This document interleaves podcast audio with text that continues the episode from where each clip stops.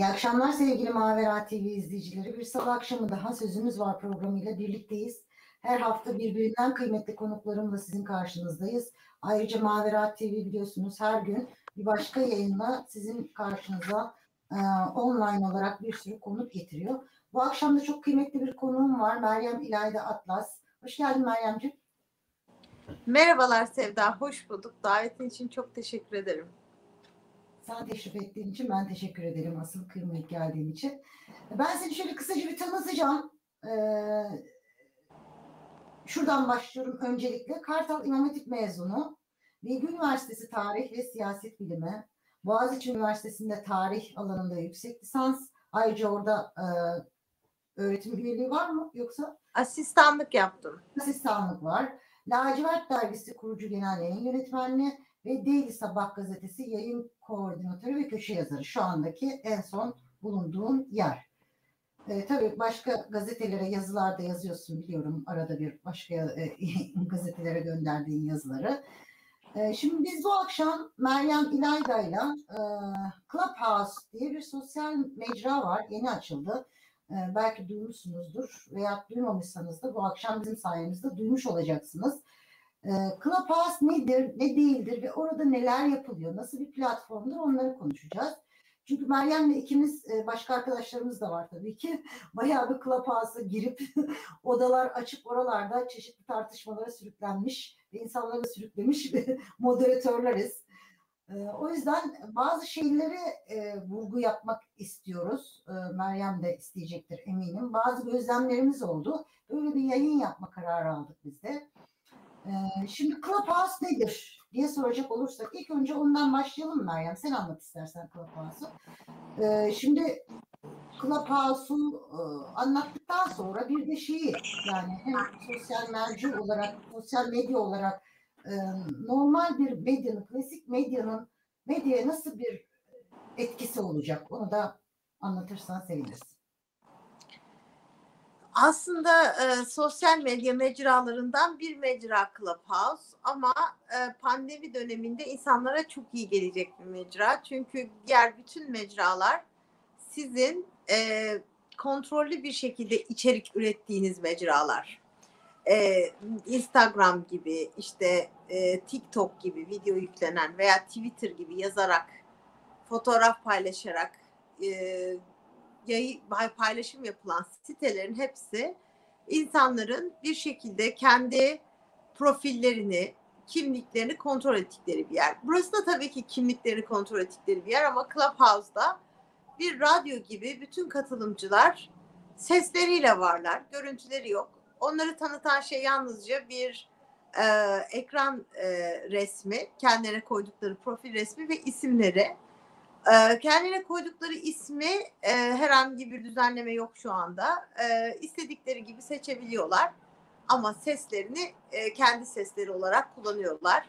Kendi seslerini özellikle ekrandan tanıdığımız, sesine aşina olduğumuz arkadaşlarımız veya ünlü isimlerin e, hemen seslerini ayırt edip fark ediyoruz. Dolayısıyla burada sahte olma ihtimali yok yani bir e, haber sunucusu özellikle yorumcu gazeteci geldiği zaman.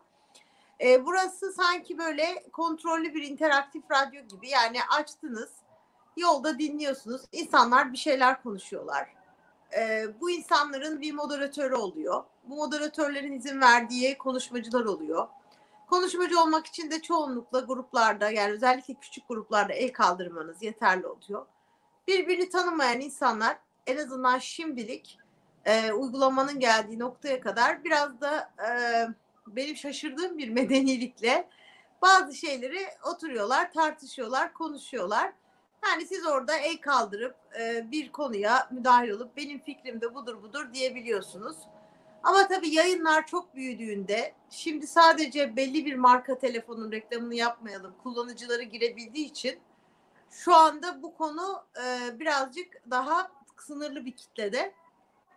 Ama gene de 2000, 3000, 4000 kişilik yayınlarda e, oldukça hararetli konular geçebiliyor ki kaldı bizde 1000, 1500'ü bulan 600'de 500'lerde 400'lerde dolaşan çok yayın yaptık e, o konularda da o zaman bazen insanların e, tansiyonu yükselebiliyor özellikle siyasi meselelerde. E, bazıları kendi 3-5 arkadaş grup açıyor. Birileri gelip onların gruplarına dahil oluyor. Bu mecrada bence diğerlerinden ayıran şey daha kontrolsüz üretim. Yani siz oraya sadece isminizi yazdınız, resminizi koydunuz, onları kontrol edebiliyorsunuz. Onun dışında siz bir insan olarak oradasınız. Bir oturma odası gibi hatta böyle odalar açılıyor, açılıyor, açılıyor. Clubhouse'un oturma odası, Clubhouse'un salonu gibi yani odalar açıldığı için. Ee, siz Eskinin orada siz chat odalarına benziyor değil mi? Eskinin chat odaları gibi. Hani oda oda Evet, ama konu konu İşte o chat odalarında da kontrollü üretim vardı. Yaz, yazmak çünkü konuşmakla yani dil bambaşka bir şey. Büyük bir samimiyetin eseri. Yani bizler mesela şu an seninle bu to- toplantıyı e, online olarak yazarak yapsak bu aynı tadı lezzeti kimseye vermezdi değil mi? Yani hem daha fazla şey paylaşabilirsiniz konuşarak teknik imkan açısından hem de bir sesiniz var, ses tonunuz var, samimiyetiniz var, samimiyetsizliğiniz var, alaycı mı değil mi? O kadar çok şey dil beraberinde taşıyor ki. Bir de biliyorsunuz eleştirel söylem analizinde e, veya işte dil bilimsel dönüşümde dilin zihniyeti birebir yansıttığı söylenir. Dil gösterge bilimin en önemli semiotik göstergelerinden birisidir. Dilin nasıl kullanıldığı, ister konuşma olsun, ister yazılı metin olsun. Bu iş konuşmaya döndüğü zaman e, insanlar orada sesleriyle bir tepki verdikleri zaman bir bakıyorsunuz Twitter'da birbirini hiç takip etmeyecek insanlar, birbirleriyle günlük hayatta oturup kal- kalkmayacak insanlar bir anda Clubhouse'da birbirlerini 3-5 dakikalık alanda e, ifade etmeye başladılar. Bunu da tabii birbirimizle konuşmaya, bir araya gelmeye. Mesela bir arkadaş grubu e, bir bir grup açıyor düzenli olarak akşamları ve aslında o arkadaşlar pandemiden önce düzenli olarak İstanbul'un böyle hani kafeleri kahveleri vardır ya gidilen yerleri e, Fatih'te vesaire buralarda zaten akşamları kafede buluşup entelektüel muhabbetler yapan insanlar. Şimdi Clubhouse'da buluşmaya başlamışlar. Pandemi döneminin de et, içinde olmamız, insanların evlerde yalnız olması, e, arkadaşlarıyla insanların buluşamaması, sosyalleşememesi de bu bu uygulamanın bir anda çok popüler olmasına sebep oldu. Bir de e, konuşmak ayrı bir ihtiyaç yani. Bu pandemi sürecinde e, sadece ailemizle belki de uzun süre konuşabildik. Yalnız yaşayanlar var, çok, ailede çok az insan olan var. Sabahtan akşama kadar hiç konuşmadan belki de gününü geçiren insanlar diyorum. Yazmak tatmin etmiyor aynı şekilde. Yazışmak da tatmin etmiyor. Senin de söylediğin gibi konuşmak çok önemli. Belli bir psikolojik olarak da bir rahatlamayı getiriyor. E, tabii e, birçok odada hani siyasi meseleler de konuşuluyor. Clubhouse'un açıldığı günden itibaren kullanıma başladığı günden. Zaten şurada iki hafta falan oldu e, Clubhouse'u kullanalı biz herhalde. Belki iki hafta olmadı bile. Öncesinde çok yok yani. E, sırayla e, gideceğim ama geriden doğru gitmek istiyorum. Seninle açtığımız odalardan bahsetmek istiyorum. Burada çünkü çok ilgi, ilginç gözlemlerimiz de oldu. Şuna da değinmekte fayda var herhalde. Ee, hani e, birbirimizi hiç dinleyemez olmuştuk ya uzun zamandır. Hani herkesin farklı fikirleri var, kutuplaştık falan deniliyor. E, bu mecrada birbirimizi de dinlemeye başladık aslında. Yani o ne diyor, ne düşünüyor? Tamam benim fikrime katılmıyor ama ne düşünüyor deyip de dinliyor olduk. Onlar da aynı şekilde bazı üniversite hocaları çok güzel bir gözlem yapma şansına sahibiz burada falan dediler. Katılıyor musun sen de buna? Yani insanlar gerçekten hani açık bir yüreklilikle kendilerini ifade edebiliyorlar mı orada? Ediyorlar mı? Veya şimdilik mi ediyorlar? Daha sonra maske takmaya başlayacak mıyız yine? Aslında tabii yani orada maskesiz e, konuşanlar vardır, maskeyle konuşanlar vardır. E, ben kontrolsüz derken içeriğin üretilmesi, yani böyle bir dizayn yok. Doğrudan sesinizde oradasınız. Ama tabii ki zihninizde sizi tutan, söyleyeceğiniz veya söylemeyeceğiniz şeyler olabilir veya samimiyetle konuşuyor da olabilirsiniz. Şimdi bu e, biz birbirimizi dinlemez olduk. Biz birbirimizle konuşmaz olduk. İşte biz çok kutuplaştık gibi söylemlerin e, arkasında ben insanların e, kendilerini inanılmaz derecede önemseme e, dürtüsünün yattığını düşünüyorum. Herkes aslında mesela YouTube kanalı açıp istediğini konuşabilir. Ama bu bir emektir. Yani YouTube kanalı açacaksınız oraya değil mi? Mesela burada programa hazırlandınız. Siz şimdi bunu düzenli yapıyorsunuz. Konuk buluyorsunuz. Ee, kendine mecra oluşturmak için o kadar elverişli bir dönemdeyiz ki biz e, 90'ları ben az hatırlıyorum ama gene de hatırlıyorum. İnsanlar bir toplantı yapmak için bir salon bulamazlardı. Hani bakın mesela bildiğimiz bugün belediyelerin büyük kültür merkezlerinin birçoğunun olmadığı bir dönemden bahsediyorum. E, 2000'lerin başında. Dolayısıyla e, bizler e, bugün inanılmaz bir imkanlar evreninde yaşıyoruz. Ama hala insanlar bizi kimse dinlemiyor, bizi muhatap almıyor. Aslında burada söylenen şey şu. Ben konuşayım, karşıt görüşten insanlar beni dinlesin. Her görüş kendine böyle bir e, mecra bulmak istiyor. Yani mesela bakıyorum ben bazen, e, mesela geçen günlerde bir örnek vereyim. E, e, Nevşin Mengü, e, Sayın Cumhurbaşkanımızla ilgili olarak bir YouTube kanalında olumlu üç şey söyleseniz ne olur dedi. İşte o da hakkını teslim edeyim iyi bir siyasetçi gibi bir şey söyledi. Son derece normal gelişmiş bir şeyi oturdu bazı kanallar yayın yaptılar. Şey haber yaptılar. Yani Nevşin Mengü Cumhurbaşkanı hakkında şöyle şöyle dedi. Yani şimdi normalde bu ihtiyaç e, anlıyorum farklı bir kesimden gelince bu söz daha kıymetli oluyor bizim gözümüzde. Halbuki bunu e, değil mi vatandaşımızın içinde yani e, Erdoğan destekleyen sayısız e, düşünce insanı, e, sivil toplum kuruluşu, akademisyen, gazeteci içinde bunu söyleyen çok olmasına rağmen orada sürekli eleştiren birisinin ters bir şey söylemesi sanki haber yapmaya değer bir şeymiş gibi bir algısı algı oluşturuyor. Ha, tabii ben bunu bütünüyle kompleks de demek istemiyorum ama ötekine ulaşmak, ötekini e, anlamaya çalışmak, ötekini dinlemek gibi böyle ortada herkesin kulağına hoş gelen bir söylem var. Aslında onu dinlemek istemiyor. Kendini ötekiye anlatmak istiyor. E, kendimizi bir şey özellikle de e, iktidarın uzun zamandır AK Parti'nin iktidarda kalması kendini muhalefette hisseden insanların son derece marjinalleşmiş hissetmeleri ve yönetime ve e, bir şekilde karar almaya da söz sahibi olmadıklarını düşündükleri için sürekli hat bildirerek, azarlayarak, bağırıp çağırarak kendilerinin dinlenme talebi var. Bu talep gerçek bir talebe karşılık geliyor mu onu bilmiyorum. Biraz daha düşünmemiz gerekebilir. Evet.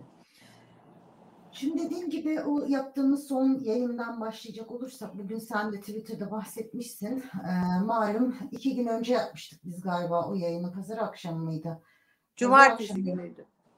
Pazar akşamı yaptık yayını. Pazar akşamı yaptık. Cumartesi evet, işte o 13 şehidimizin haberi geldi. Evet, evet. Geceydi. Allah rahmet akşamı biz o, o yayını yaptık. 13 şehidimiz var. PKK Çiçek Böcek diye bir oda açtık. Ve odada e, tabii ki çok farklı şeyler konuşulmaya başladı. Bayağı kalabalık, bayağı da talep gördü. E, şimdi orada senin de bahsettiğin gibi işte HDP'li falan değil yani e, CHP'li çoğu CHP'li kişiler kalkıp işte hükümeti eleştirmeye başladılar. Sürekli bir olumsuz e, içerikten başlayarak yani niye böyle olmadı, niye niye haberimiz yoktu bunu bile söylediler yani. 13 kişi almış e, PKK e, esir almış ama bunun, bundan niye bizim haberimiz yok? Yani kendini sorgulamıyor. Halbuki onların haberleri defalarca kez yapıldı, edildi. Ama bunun bile hesabını sorar durumda. Niye bizim haberimiz yoktu? Niye kurtarılamadı? Niye şu yapılmadı? Niye bu yapılmadı diye bir e, olumsuz bir e, içerikte konuşmaya başladı insanlar. E, tabii herkesin canı yandı. Herkesi anlayabiliyorum ama e, burada bir güven meselesi var. Yani bir e, güvenmiyor belli ki hükümete. Güvenen kişinin söylemi belli. Daha detaylar ortaya çıkmamış. Daha e, operasyonun nasıl yapıldığı, niçin yapıldığı bunlar anlatılmadığı halde hep olumsuz yerden bakan insanlar vardı. Buna ne diyorsun Meryem? E, Clubhouse'un işte genelinde e, bu tarz yerlerde e, bu tarz insanların bir araya geldiği böyle e, irticalen bir araya geldikleri ortamlarda e, farklı fikirlerin ifade edilmesini ben de önemsiyorum. Katılımcılar da çok önemsiyorlar. Ama şöyle bir en başta bir dengesizliğe işaret etmek isterim. E, biz seninle çok yayın yaptık ve o yayınların hepsine çok muhalif insanlar geldiler e, hatta bize saldırdılar. Yani mesela geliyor ve siz yaptınız bunu diye hani saldırıyor devlet, hükümet, parti Hani sanki siyasi taraf tutmak veya siyasi pozisyon almak bir suçmuş gibi bir e, hale dökülüyor. Yani o belli mecrada insanların böyle bir sinirle, öfkeyle geldikleri e, ve şöyle sloganlarla geldikleri, işte kutuplaştırıyorsunuz, karşı tarafı dinleyin vesaire gibi. Biz her zaman bu insanlara odalarımızda yer verdik. Terör bugüne kadar bu kadar yayın yapıp bir kişiyi attık yayından. O da terör propagandası yapıyordu. Hatırlarsan dünyanın her yeri anayasal bir suç işliyordu yani. Ee, bunun dışında herkesi sabırla dinlememize rağmen aynı sözleri işitmeye devam ettik. Yani bizim yayınımıza geliyor, orada konuşuyor, e, dinleniyor, sözü kesilmiyor ama hala işte e, siz kutuplaştırıyorsunuz, insanları dinlemiyorsunuz, muhalefeti dinlemiyorsunuz diye bir dil kullanmaya devam ediyor. Halbuki ben e, bazı yayınlarda girip farklı şeyler söylemek istediğim zaman özellikle Boğaziçi'lerin açtığı gruplarda veya e, böyle daha başka e, gruplarda fikrimi söylediğim zaman e, birkaç defa linç yedim. E, ve e, bağıra çağıra hani bu kadını burada dinlemeyin ve dinlenmeme sebebimin de çalıştığım kurumlar olarak gösterildi. Yani bu şiddeti, bu linçi görmemiz gerekiyor. Yani girmişsin bir gruba orada bir zaten 3 dakika 4 dakika hakkın var. Sana söz verilmiş bir şey söyleyeceksin. Bu kadar tahammülsüz. Ve e, bunlar mesela YouTube kanallarına sıçradı. YouTube kanalında bana hakaret eden bir tane şahıs oldu. İşte benim ev hanımı gibi konuştuğumdan. Mesela o konuşmada ben e, bir kitap, birkaç kitap ismi zikretmiştim. E, ama hani ev hanımına benzetilmek de benim için bir hakaret değil, onur duyarım ama hani onun kendi dünyasında böyle veya açıkça e, biyomda yazan, yani profilimde yazan, şurada çalışıyorum, buyum dediğim bilgileri ben araştırdım diye yapan fanatik bir kitle var yani. Gerçekten fanatikler ve sakince yani sizi yani varoluşsal olarak reddediyorlar bazı şeyleri. E, bu insanlar e, bizim yayınlarımıza geldiklerinde biz dinliyoruz bu insanları. Ama ne oluyor? Şimdi bir e, bahsettiğin gibi e, Allah rahmet eylesin. Sevenlerine başsağlığı diliyorum. Bütün ülkemizin başı sağ olsun. Feci bir olay olmuş ve bu olayın ilk bilgileri PKK'nın 13 tane kişiye hatta önce sivil diye duyuruldu hatırlarsan sonra asker oldukları, kaçırılmış askerlerden oldukları anlaşıldı. O yayında e, infaz edildiğini konuşuyoruz ve insanlara neden PKK'ya bir ve şöyle bir şey oldu onu da hatırlayalım o grubu açma nedenimizi. Cumartesi gecesi geç vakit oldu. Ben o esnada bir yolculuk yapmıştım. Çok yorgundum ve e, erken uyudum. Gece saat zannediyorum bir iki sularında olayın detayları kesinleşmiş. Sosyal medyada yayılmış. Ben aşırı sosyal medya özellikle Twitter'ı çok yoğun kullanan birisi değilim. E, ve tekrar Twitter'ı ertesi gün öğlen zamanı baktığım zaman bütün Twitter'da işte millet aç, siz neden Irak'tasınız? Neden yurt dışındasınız? İşte niye devlet o insanları kurtarmadı? Hani pazarlık yapıyordu, niye yapmadı? Devlet bombalamış gibi bazı HDP'li vekillerin de doğrudan yalan ve iftirayla ortaya koydukları bazı görüşleri görünce çok sinirlendim. Hatırlarsan aramızda konuşup açmaya karar verdik. Şimdi bazı insanların e, HDP'li olması veya PKK'lı olması bambaşka bir şey. Çünkü e, şunu görüyoruz ki PKK'nın bu eylemlerine onların meclisteki temsil eden partisi HDP'nin söyleyeceği hiçbir şey yok. Ama bu partinin ve bu geleneğin zaten açıkça terörü desteklemek gibi bir tutumu var. Siyasi tutumu var. Nereden biliyoruz? 2019 yılında Diyarbakır anneleri e, eylemlerine başladıkları zaman milletvekili Leyla Güvenç sonra ceza aldı bu sözleri yüzünden. E, HDP'yi protesto etmesine annelerin şöyle demişti. Yani hiç inkar etmeden son derece rahat bir şekilde elbette gerilere katılımlar olacak. Elbette daha çıkışlar olacak. Hani bu bir mücadeledir demişti. Yani siz de bunun bedelini ödeyeceksiniz elbette diyor e, ailelere. Dolayısıyla onu bir kenara bırakıyorum. Ama bir de şöyle insanlar var. Şimdi Cumhuriyet Halk Partisi terörü savunan gelenekten gelen bir partidir dediğimiz diyemeyiz yani. Çok büyük bir haksızlık olur. Cumhuriyet Halk Partilerin birçoğunun teröre karşı müthiş mesafeli olduklarını, tarihsel olarak e, tepkisel olduklarını biliyorum, eminim.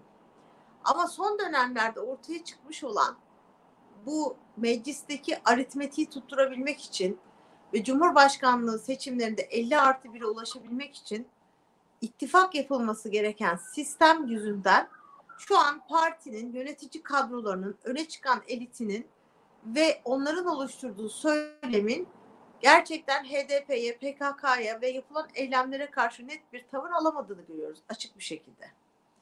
Halbuki bu insanlar, e, bu oy veren seçmen kitlesi PKK'yı konuşmaya başladığında şey söylemiyor. PKK lanet olsun diyor hatırlarsan. Hani PKK olmaz olsun biz hiçbir şekilde terörü desteklemiyoruz diyor. Şimdi bu insanların çoğu orada kendi adları soyadlarıyla var ve kendi sesleriyle var. Dolayısıyla ben bu insanların da asla samimiyetini sorgulamıyorum. Ama anlamadığım bir şey var. Tamam diyorsunuz ki konuşmaya ben PKK'yı savunmuyorum. Herhangi bir meşrulaştırma oluşturmuyorum. Ee, PKK'ya karşıyım ama amadan sonra gelen bütün cümleler bugün e, açıkça Türk devleti tarafından ortaya konulmuş delillerle ilgili. Bir olay olmuş. E, burada aldığımız resmi kaynaklara göre infaz yapılmış diyor ama ne idüğü belirsiz. Nereden kaynağını aldığı belli olmayan dış kaynaklara göre de onlar da diyor ki bunu Türk devleti bombaladı yem olarak PKK işte e, bir tanesi diyor ki PKK orada tuttu öbürü de diyor ki bilerek işte PKK'nın üstüne atmak için e, şey yaptı. Orada e, hatırlarsan gelen soruları hatırlayalım bize. Mesela önce şey dendi 13 kişi nasıl e, ellerinde de haberimiz yok. Hatırlarsan ben orada İnsan Hakları Derneği'nden bir referans verdim. Yani İnsan Hakları Derneği zaten çok itibar ettikleri bir dernek.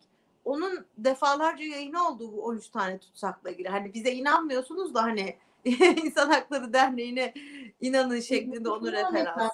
Diyarbakır'da HDP binasının önünde e, Diyarbakır'daki annelerle birlikte orada 5-6 ailenin orada Evet evet senin söylediğin de yazdım. Söylemiştik. Evet sen de orada şunu açıkça söyledin ki bu insanlar zaten orada anneleriyle beraber kayıp olan çocuklarıyla e, eylem yapıyorlardı. Bu ikinci soruydu. Yani şey hani bu insanlar nerede? Bu aileleri neden bilmiyoruz? E, hatta şuna da işaret ettin hatırlarsan. E, birisi e, daha gerilla olarak çıkmış olan çocuğun annesi öbürü e, dağda tutsak edilmiş e, silahlı kuvvetler mensubunun annesi. E, bu ikisi aynı yerdeler. Aynı yerde protesto ediyorlar. Sonra Salih hatırlarsan o e, programda genel olarak bir şeyden de bahsetti. Yani hani e, operasyonlar, Pençe 2 operasyonunun karakterinden de bahsetti.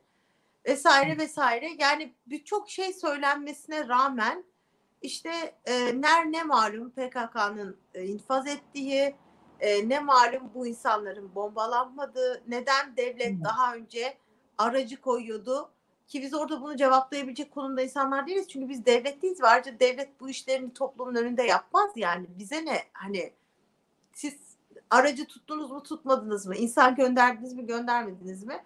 Bunları biz o an söyleyeyim. O an yapılması gereken şey terörü kınamak ve gerçekten de bir pozisyon almak. Alamıyorlar bu pozisyonu.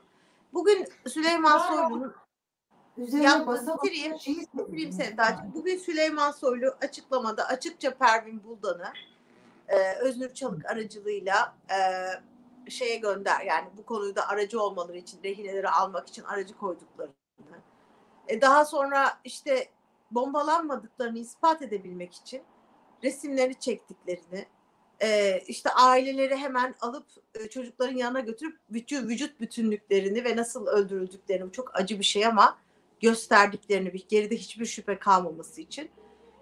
Şimdi açıkçası e, bunu niye bu kadar detaylı anlattım? E, şu yüzden anlattım. Dün Amerika Birleşik Devletleri dün değil pazar günü pardon olay olduğunda bir açıklama yapmıştı. Eğer ne hatırlarsanız eğer böyle bir şey olmuşsa diye.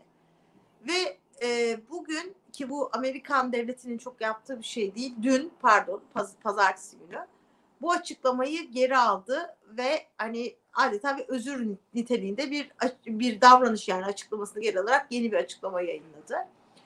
Ee, ama bu insanların dersen ki Sevda şu an biz bu yayını burada değil de gidip Clubhouse'da açıp yapsak bu insanlar Hı. o sözlerini geri aldılar mı? Ya evet devlet bombalamamış bakın e, belgeleri var adli tıp raporları var.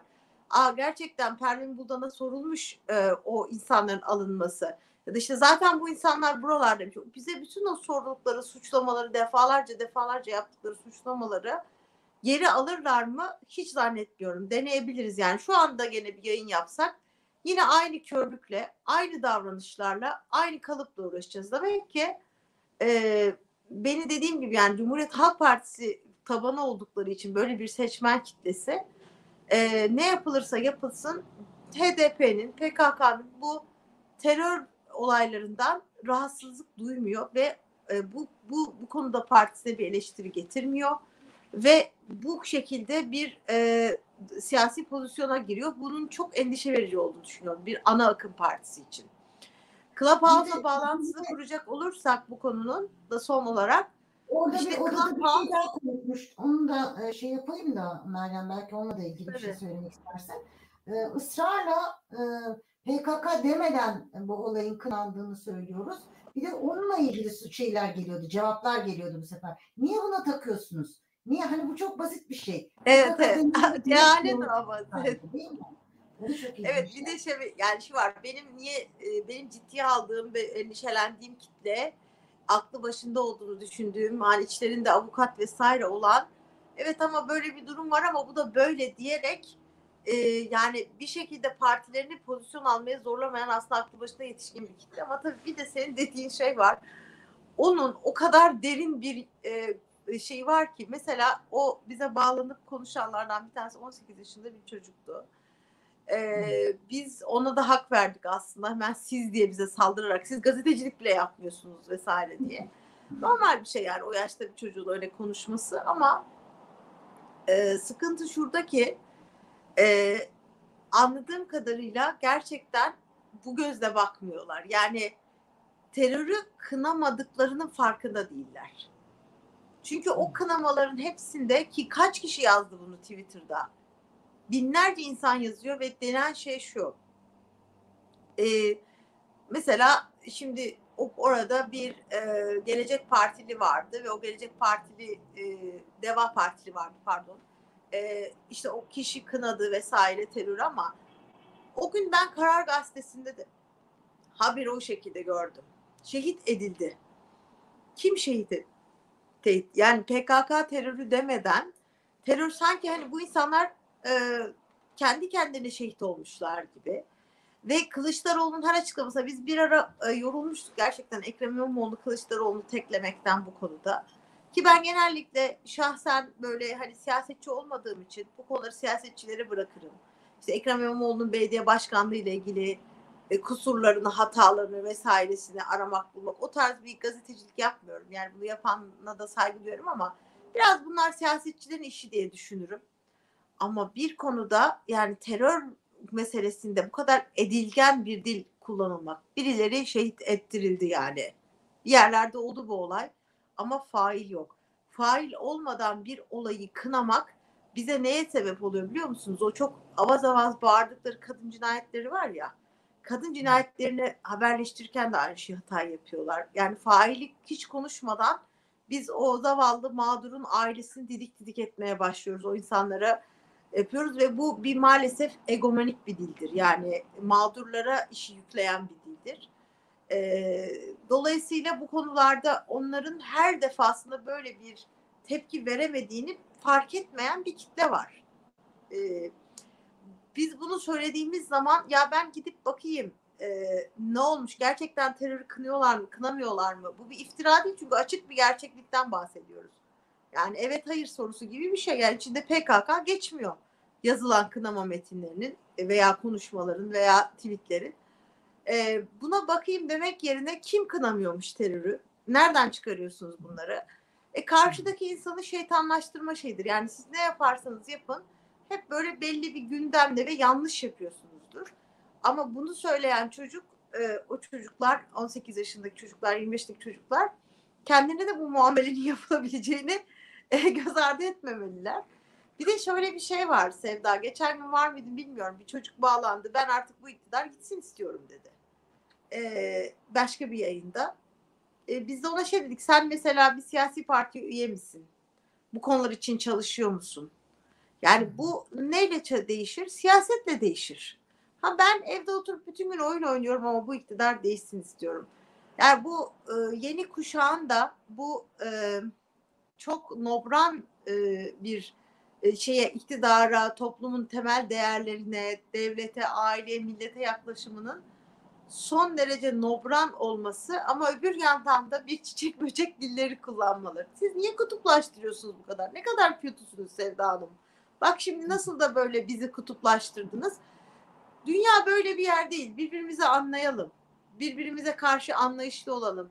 Sen beni dinle ben seni dinleyeyim falan gibi böyle de bir paketlenmiş bir hümanizmaları var.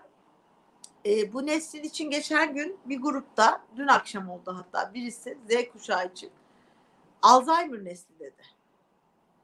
Hatta orada birisi yaş, yaşı büyük birisi bana mı söylüyorsunuz falan diye al, alındı. Hayır yani unutan nesil kaldı ki 21. yüzyıldayız. 21. yüzyılın en büyük insanlık dramı gözlerinin önünde yaşandı. Suriye meselesi. Suriye Savaşı burnumuzun dibinde büyük bir insanlık dramı olarak yaşandı. Yani ben Suriye sınırına gittiğimde dört çocuğunu birden kaybetmiş ve bu yüzden aklını yitirmiş bir anne gördüm. Ömrüm boyunca unutabileceğim şeyler değil. Ama bu çocuklara bakarsanız hayat dünya çok güzel, her yer harika. Ee, keşke şöyle olsak ve biz çok kutuplaştırıyoruz konuyu. Bir de şöyle bir şey var Sevda. Birisi dedi ki bu Z kuşağı ile ilgili. Ya bu Z kuşağı Z kuşağı diye diye başımıza kuşak yaptım dedi. Benim oğlum Şimdi, da söylüyor. Kuşak kuşak hep başına sardınız kuşakları. Öyle bir şey yok. bir de öyle Evet. Kuşakları sardık başımıza. Ee, yani şöyle bir şey. E, bu konuda ben kitaplar da okudum.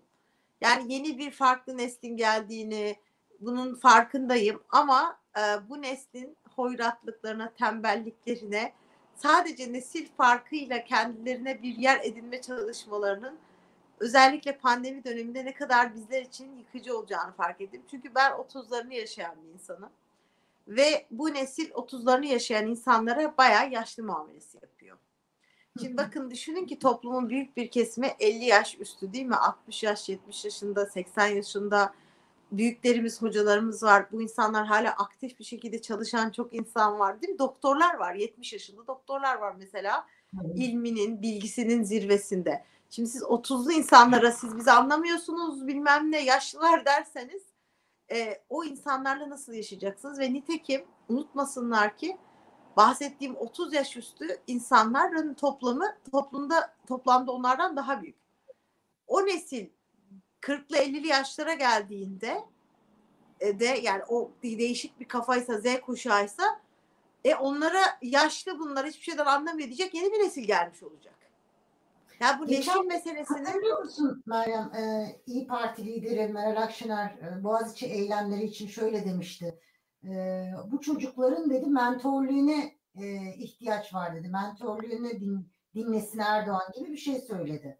Yani e, çocuk dediği kişi 20 yaşında bir çocuğun, 20 yaşında bir insanın, bir gencin nasıl bir mentorluk yapacağını, yani mentorluk seviyesine de oraya da çıkartmak hem çocuğa haksızlık hem bize haksızlık olmuyor mu burada? Yani o kadar insanın tecrübesi belli bir mentorluk yapmak için belli bir hem birikime hem tecrübeye ihtiyaç var. Tecrübe çok önemli. E bu gencin öyle bir tecrübesi yok. Bilgisi daha yeni oluşuyor. Nasıl mentorluk yapacak? Çok ilginç ya, değil mi? Kuşak fetişizmi yani kuşak fetişizmi ama bir önceki kuşaklarda da e, Sevda gençleri adam yerine koymama, evet. anlamama, dinlememe vardı. Şimdi bu Ondan şeye benzetiyorum ben onu. Mesela şu anda e, ben e, bu mesela Abdülhamit dizisi var TRT'de.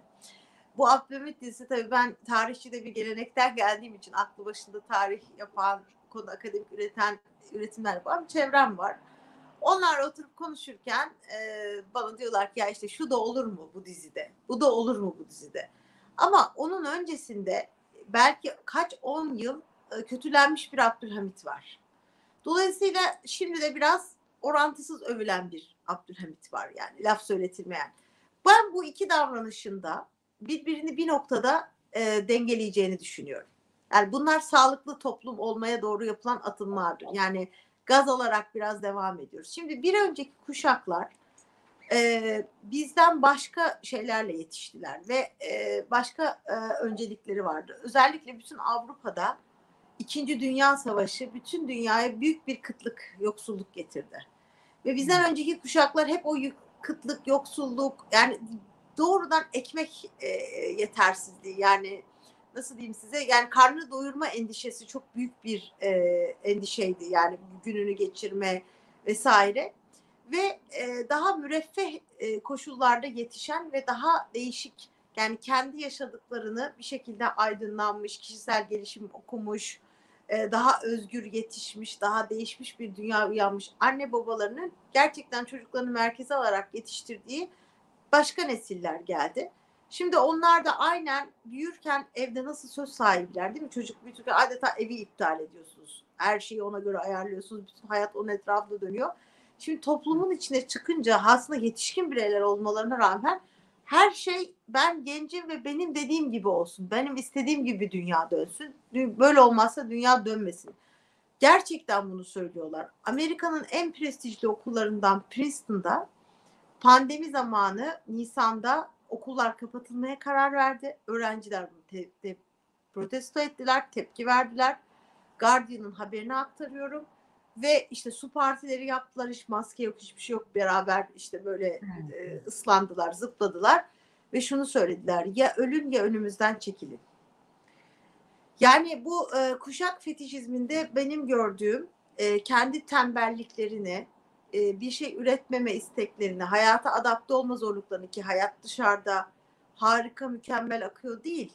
Devlet, toplum, işte e, aile, sosyal ilişkiler, okul, e, meslek hayatı, iş hayatı buraların hepsi mükemmel değil yani. Böyle bir şey kimse böyle bir dünya vaat etmiyor. Ama onlar anne babaların onlara sunduğu mükemmel dünyayı ve ol deyince olunmasını istiyorlar. Ha bu arada e, Z kuşağından sayılabilecek derecede bizim Daily Sabah'ta inanılmaz derecede stajyerimiz, çalışanımız oluyor.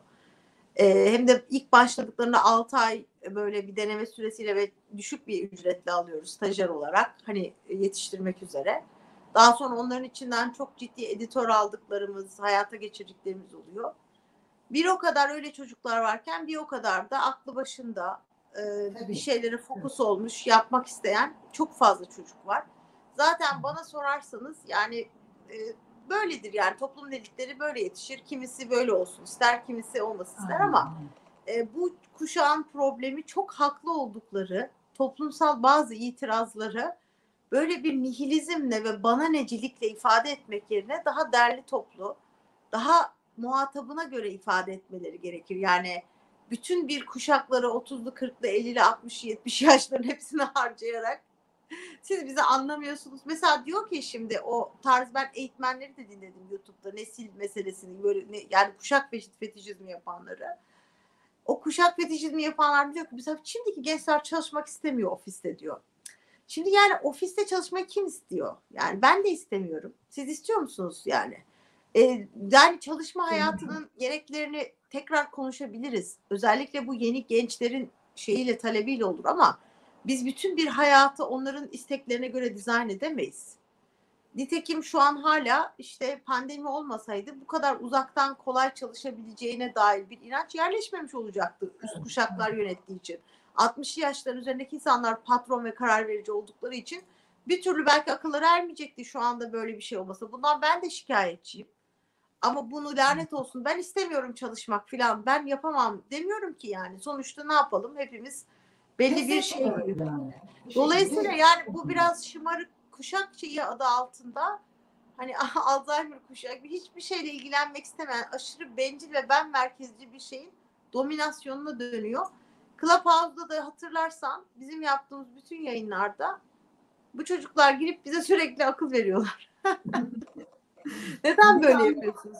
Bir tane örnek verebilirim. Hiç aklımdan çıkmıyor. Geldi. İşte gençleri dinlemeniz lazım. Gençleri hiç dinlemiyorsunuz falan dedi dedi.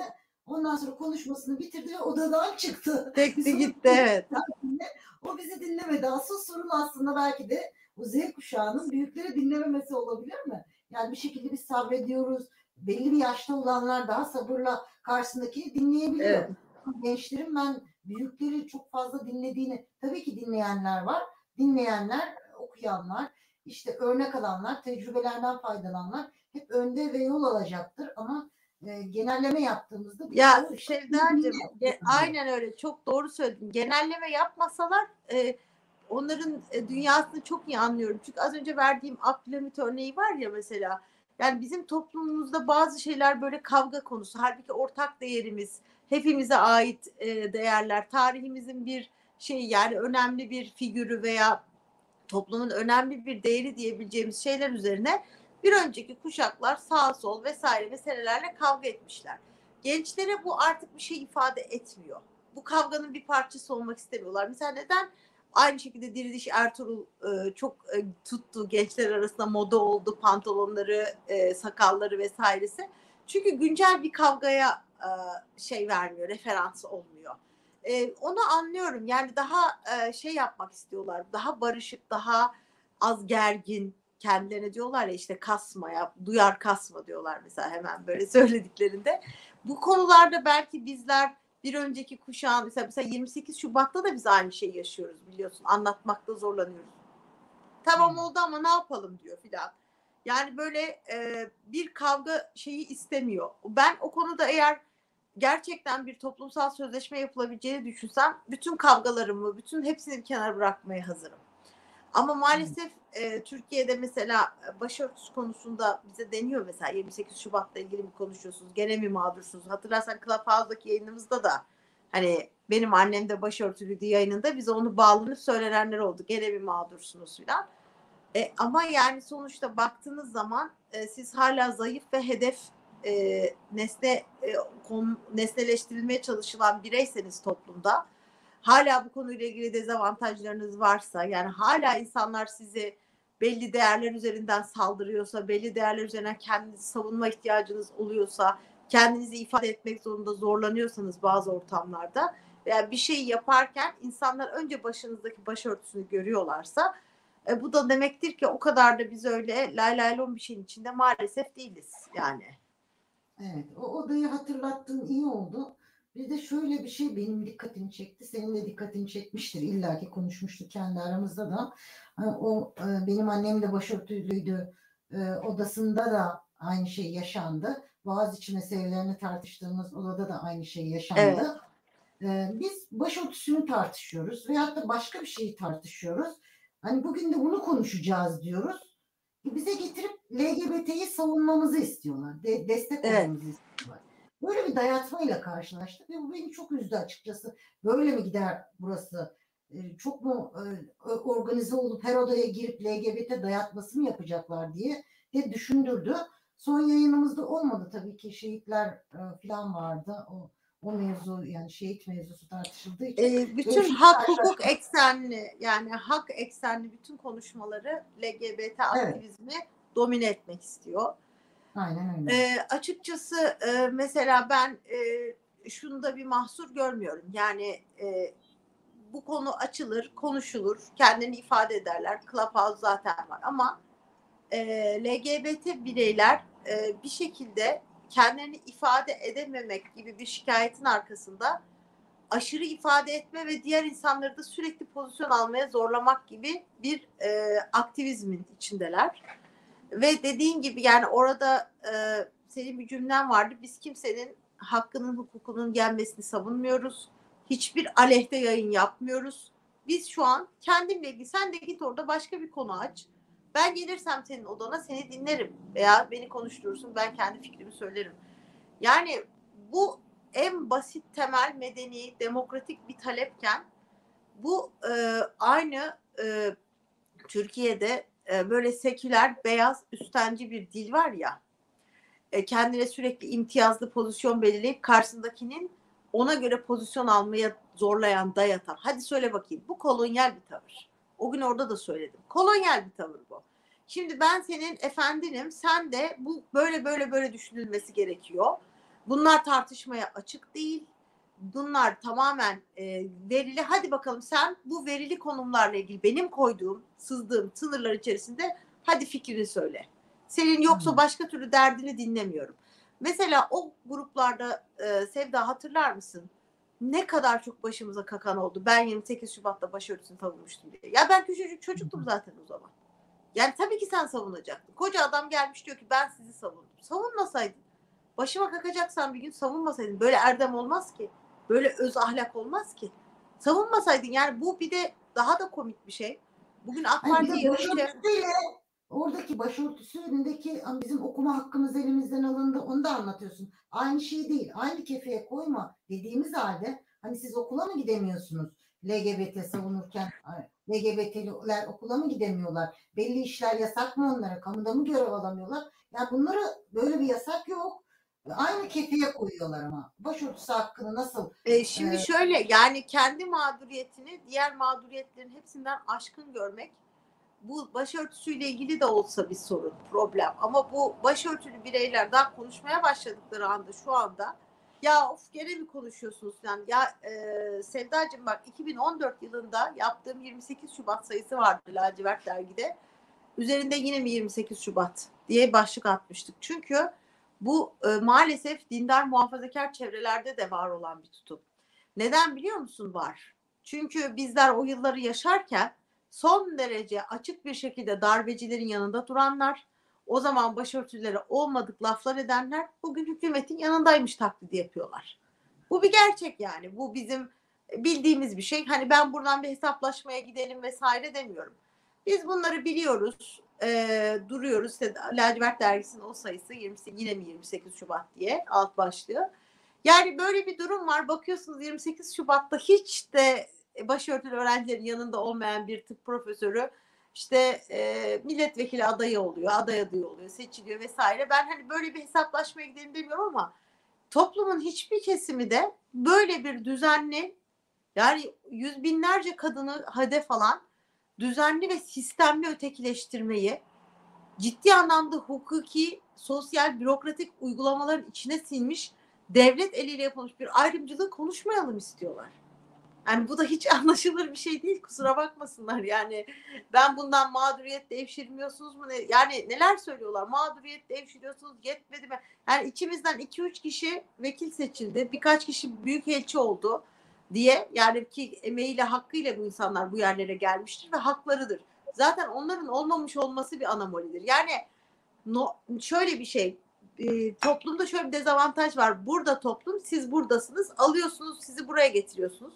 Yani bu ülkede büyükelçi varsa erkek büyükelçiler var. Kadın büyükelçiler de olur. Kadın büyükelçilerin içinde de başını örten büyükelçi olur. Örtmeyen olur. Aynı şey milletvekilleri için geçerli. Bakanlar için geçerli. Üniversite hocaları için geçerli. Siz denge bile tutturamamışsınız burada daha. Azıcık bir varlık göstermişsiniz. Tamam işte haklarınızı aldınız susun. Yani ayrıca da tabii ki ciddi bir itibar suikastı hala devam ediyor bu konuyla ilgili. Ha diyelim ki bu benim meselem. Benim meselem oradaki LGBT'li kişiyi e, ilgilendirmiyor. Gelmezsin o zaman Clubhouse grubuna. Ya bu çok büyük bir cüret yani. Hadi yani mesela bu ben bunu yapsam var ya haber olur biliyor musun Sevda biz yapsak. Bütün şeylerde konuşulur. Böyle Ruşen Çakır mesela sabah akşam bunu konuşur.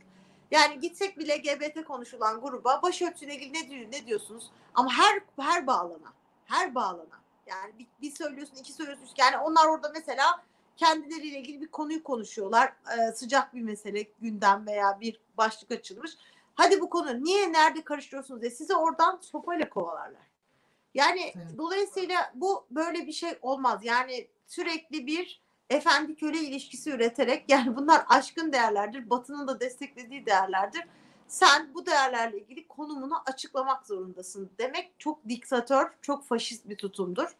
Ee, o konuyla ilgili fikirlerimizi, görüşlerimizi zaten açıklıyoruz, yazıyoruz, çiziyoruz. Yani saklı, gizli saklı yapılan bir şey değil.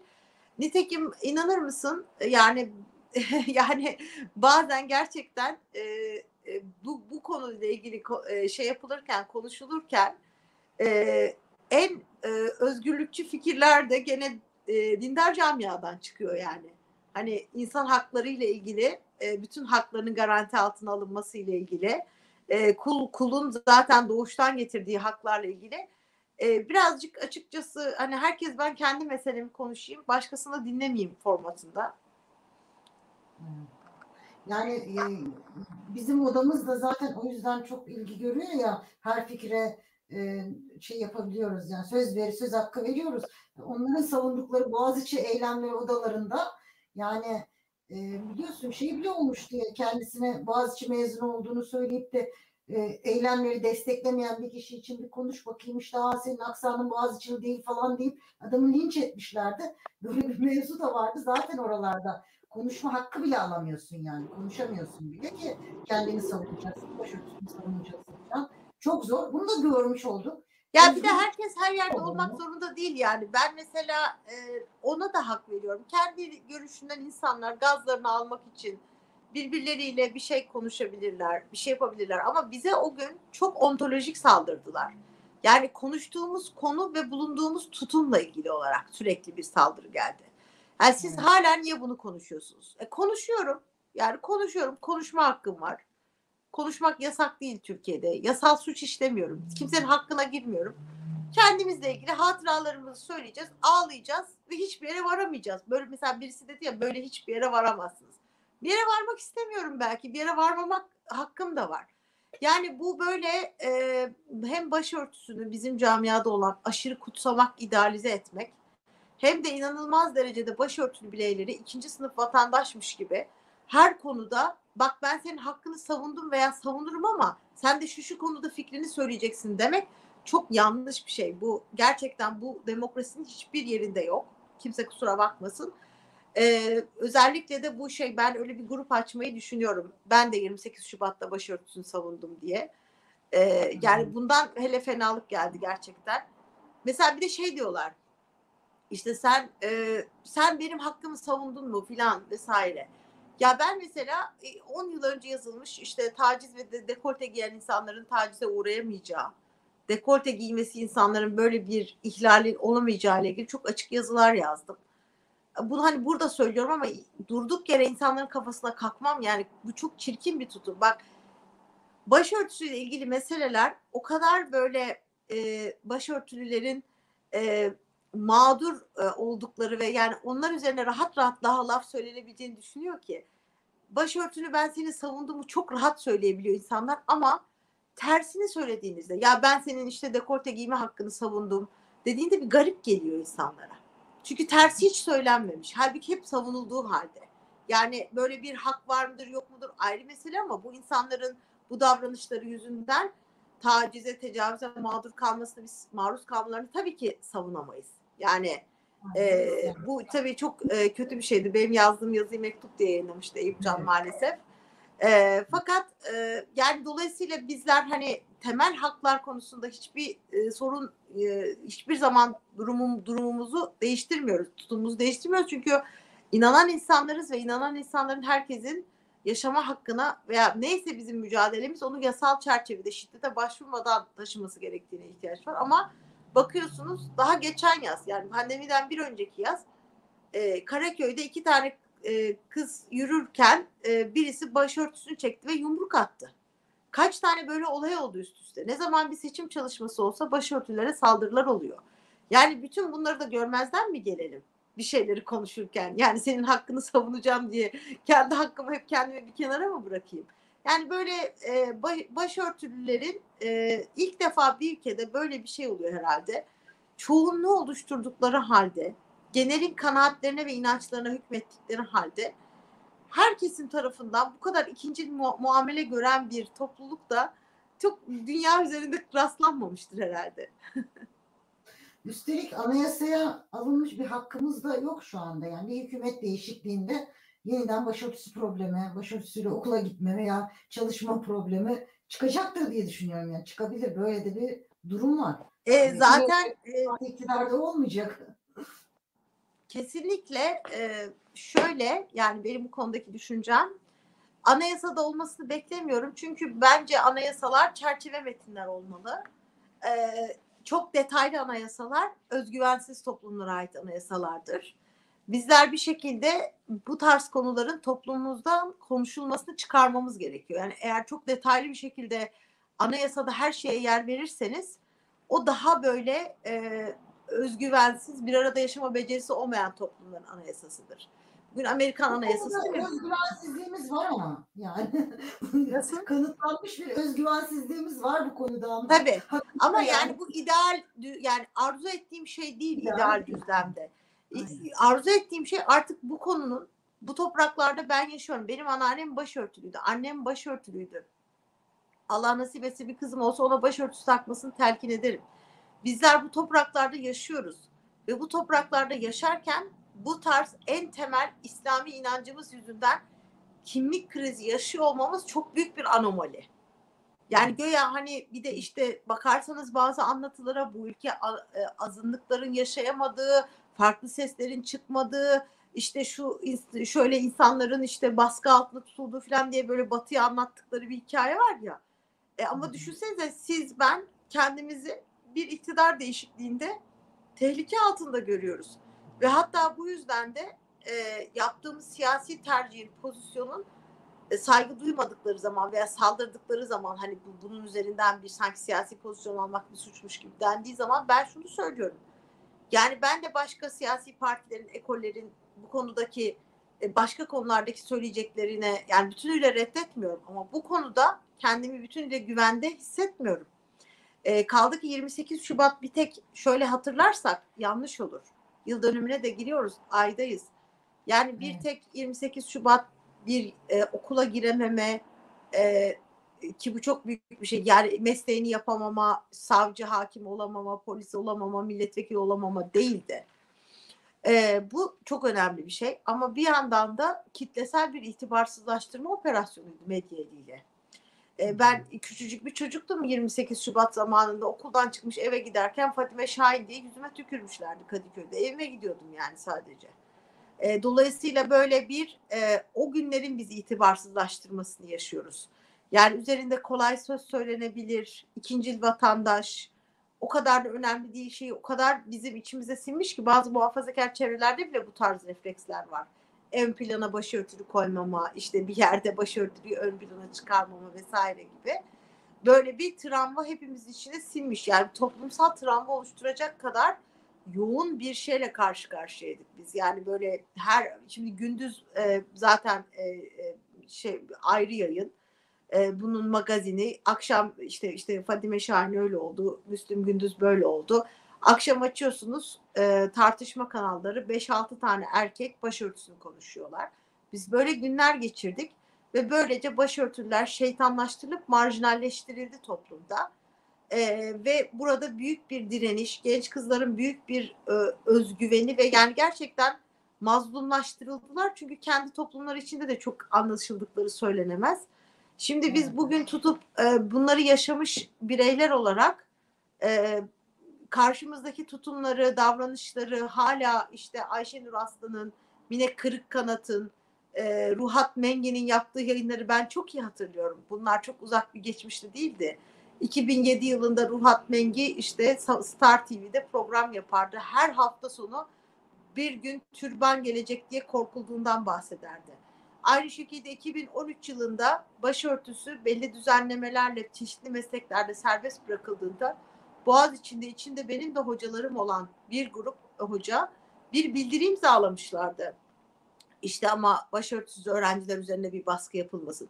Biz bunu ciddi ciddi akademik olarak tartıştık. Bizim tarihimizde o kadar absürt tartışmalar var ki.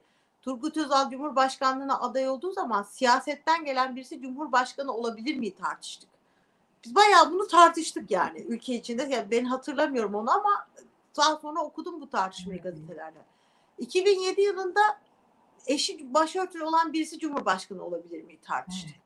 Bayağı resmen ben okulda öğrenciyken biz oraya başörtüsüyle girebilirsek diğer başı açık öğrenciler üzerinde bir baskı oluşur mu ya e, tartıştık. Yani Daha Türkiye geçenlerde geçenlerde başörtülü hakim olur muyu tartıştık. evet Ya çok iyi e, yani. tabii yani bu Anlaşmıştık. İstiyorlar ki biz bu konuları işte Fikri Sağlar gibi köklü bir e, siyasetçi yani bu siyasi Türk siyasetinde bir şekilde yer etmiş bir isim bunu söylediği zaman biz bunu isteyelim şöyle algılanın. İşte Karaköy'de kadın dövdü. Aa o şizofren. İsmail Saymaz böyle tweetler atıyor çünkü. Aa, o diyor şizofren diyor. Onu diyor ciddiye almayın. İşte ama Fikri Sağlar CHP'yi. Ama hangi birine bakalım yani? Her hafta böyle bir olay patlıyor. Yani özellikle Aynen. pandemiden önce böyleydi. E, dolayısıyla bu e, başörtüsü konusunda insanların e, benim gönlümden geçen şey yani biz bir yere bir iş yaparken hiç bunu konuşmamak artık. Yani bunu konuşmamızı gerektirecek bir toplumsal zeminden uzaklaşmak. İnsanların bu konuda başörtüler bir şey konuşurken ya siz de bundan prim yapıyorsunuz. Bundan nasıl prim yapılır yani? Bundan e, kaç kişi prim yapabilir? Yani ya da soru sorarsanız prim yapılacaksa. E, dolayısıyla e, bu konu e, bir temel mesele olmaktan e, çıkması için insanların birbirlerinin kafasındaki başörtüyü artık hiç görmüyor olması gerekir. E, bunun örneği var mı dünyada? Var. Malezya'da var mesela. E, gidiyorsunuz işte resmi davetle gidiyoruz. Orada karşılanıyoruz vesaire. Bir rock grubu çıkıyor. İşte hem kendi yöresel şeylerini çalıyorlar. E, çalanların bir kısmı şey erkek, kadın, başörtülü. Yani şey bir e, hani herkes başörtülü olduğu için orada herhangi bir işi bir başörtülü yapabilir yapamaz diye bir e, algı yok üzerlerinde. E, bizim toplumumuz çok daha bu tarz toplumlara ileri alınacak bir şey değil. Ben bir başörtülünün ağzından şunu duymadım ki e, bunu erkeklerden söyleyenler olmuştur. Onlara kefil olmam. Ama başörtülü arkadaşlarıma kefil olurum. Ya bütün herkes başını örtsün. Toplumda herkes başını örtecek. Bu zorunlu hale getirilsin. Ee, gerçekten dindar kadınları, entelektüel dindar kadınları hiç tanımıyorlar. Yani e, bu konulardaki verdikleri tepkilerin ne kadar cesurca olduklarını. E, dolayısıyla günün sonunda ne oluyor biliyor musun Sevda? Hiçbir zaman kimsenin hayat tarzına karışmadığın halde, hiçbir komşuna, arkadaşına yan gözle nasıl yaşıyor, nasıl yapıyor bakmadığın halde belli bir yaşa gelene kadar sayısız toplumdan değer yargısı, uyarı, tavsiye, eleştiri bombardımına tutuluyorsun. Yani başörtülü bireylerin e, 18-20 yaşlarında üniversiteye gittikleri de o anne kucağından pek bir ortamdan çıkıp bize kıla fazla gelip ya bırakın artık bunları konuşmayı falan demesi e, bana çok e, şey geliyor anlaşılır geliyor ama onları gerçekten 30'lu yaşlarında 35'li yaşlarında keşke bunu hala söyle ya siz hala böyle bir konu mu konuşuyorsunuz böyle bir şey mi var diyebiliyor olsalar ben bunu çok isterim. Çok isterim yani. Ee, yani o zaman da yaşlı bir hanım olarak herhalde 20 sene sonra ya bize şey muamelesi yapsınlar. Yani bunlar da kendi işte kendi içlerinde geride kalmış konuşuyorlar. Derlerse böyle bir Türkiye olursa bundan çok memnun olurum yani. İnşallah. Yani 28 Şubat'ın arefe, arefesinde 28 Şubat'a da bir giriş yapmış olduk. İnşallah haftaya da bir 28 Şubat yayını yapacağız, yaparız. İyi oldu bir hatırlamak yani hatırlatmak. E, hatta şöyle de bir oda açalım madem az önceki başlık da güzelmiş. Yine mi 28 Şubat diye Clubhouse'da bir oda açalım. Yine mi 28 Şubat olur ama şeyi de açalım yani 28 Şubat'ta başört ben de başörtüsünü savundum. O da güzelmiş. ama sıkılırız evet. ya o kadar çok yayın yapmaktan muhtemelen biz bile sıkılırız. Evet, evet doğru. Meryemciğim çok güzel bir program oldu. Ee, inşallah izleyenler de memnun kalmışlardır.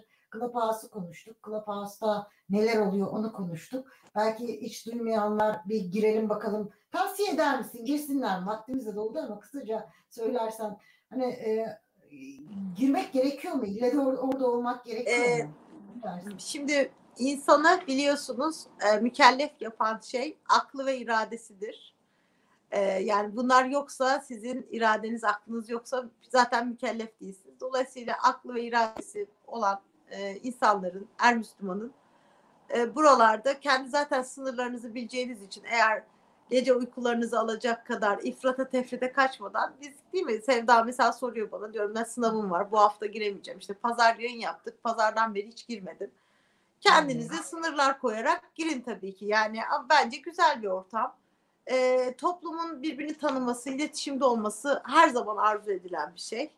E, birbirimizin kanaatlerini değiştirmek amacıyla girmeyelim de birbirimizi dinlemek için girelim. Ya da bir derdiniz varsa açın bir oda konuşun. Bence bu da güzel bir ortam. Bir de tabii şöyle şeyler dolaşıyor. Bazı son sözleri söylüyoruz ama küçük bir ekleme yapayım. Ee, inanılmaz derecede bu tarz programlara e, bir değer atfeden e, komplo teorileri. Deniyor ki mesela sesimizi kaydediyor. Ya zaten Sevdacığım bak sen burada yayın yapıyorsun ben yayın yapıyorum.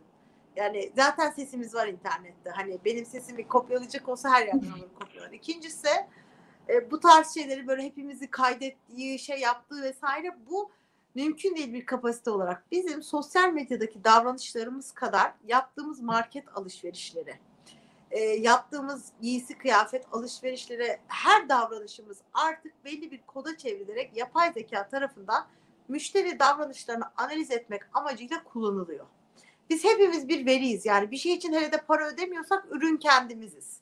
Bir de düşünsene bir tek şey var yani e, uyuşturucu, alkol, sigara için kullanıcı denir. Bir de sosyal medya için kullanıcı deniyor. Yani sosyal medya kullanıcısı. E, dolayısıyla yani hani buralarda e, benim düşüncem mecralar ne kadar çoğalırsa yani mesela Twitter, Facebook vardı uzun süre tekel olarak. Sonra Twitter geldi, Instagram geldi, TikTok geldi, Snapchat geldi vesaire geldi. Sosyal medya mecrası ne kadar artarsa büyük bir enflasyon oluşur ve buraların da değeri düşer. Aslında Evet. biraz da böyle düşünüyorum. Böyle gündem belirleyen, hayatımızı belirleyen şeyler olmaktan çıkarlar. Tabii aynen öyle. Peki çok teşekkür ediyorum Meryem'ciğim. Çok güzel bir konuşma oldu. Geldiğin Ben için, katıldığın için. Sevgili Macera TV izleyicileri bu haftada programımızın sonuna geldik. Meryem İlayda Atlas'la Clubhouse'ı konuştuk. Clubhouse neymiş ne değilmiş, orada neler yapılıyormuş, çeşitli odalarımızdan bahsettik. Orada neler konuştuğumuza kadar anlattık. Hepinizi bekleriz oraya da, oradaki odalarımıza da, tartışma programlarımıza da bekleriz. Görüşmek üzere, hayırlı akşamlar. İyi akşamlar.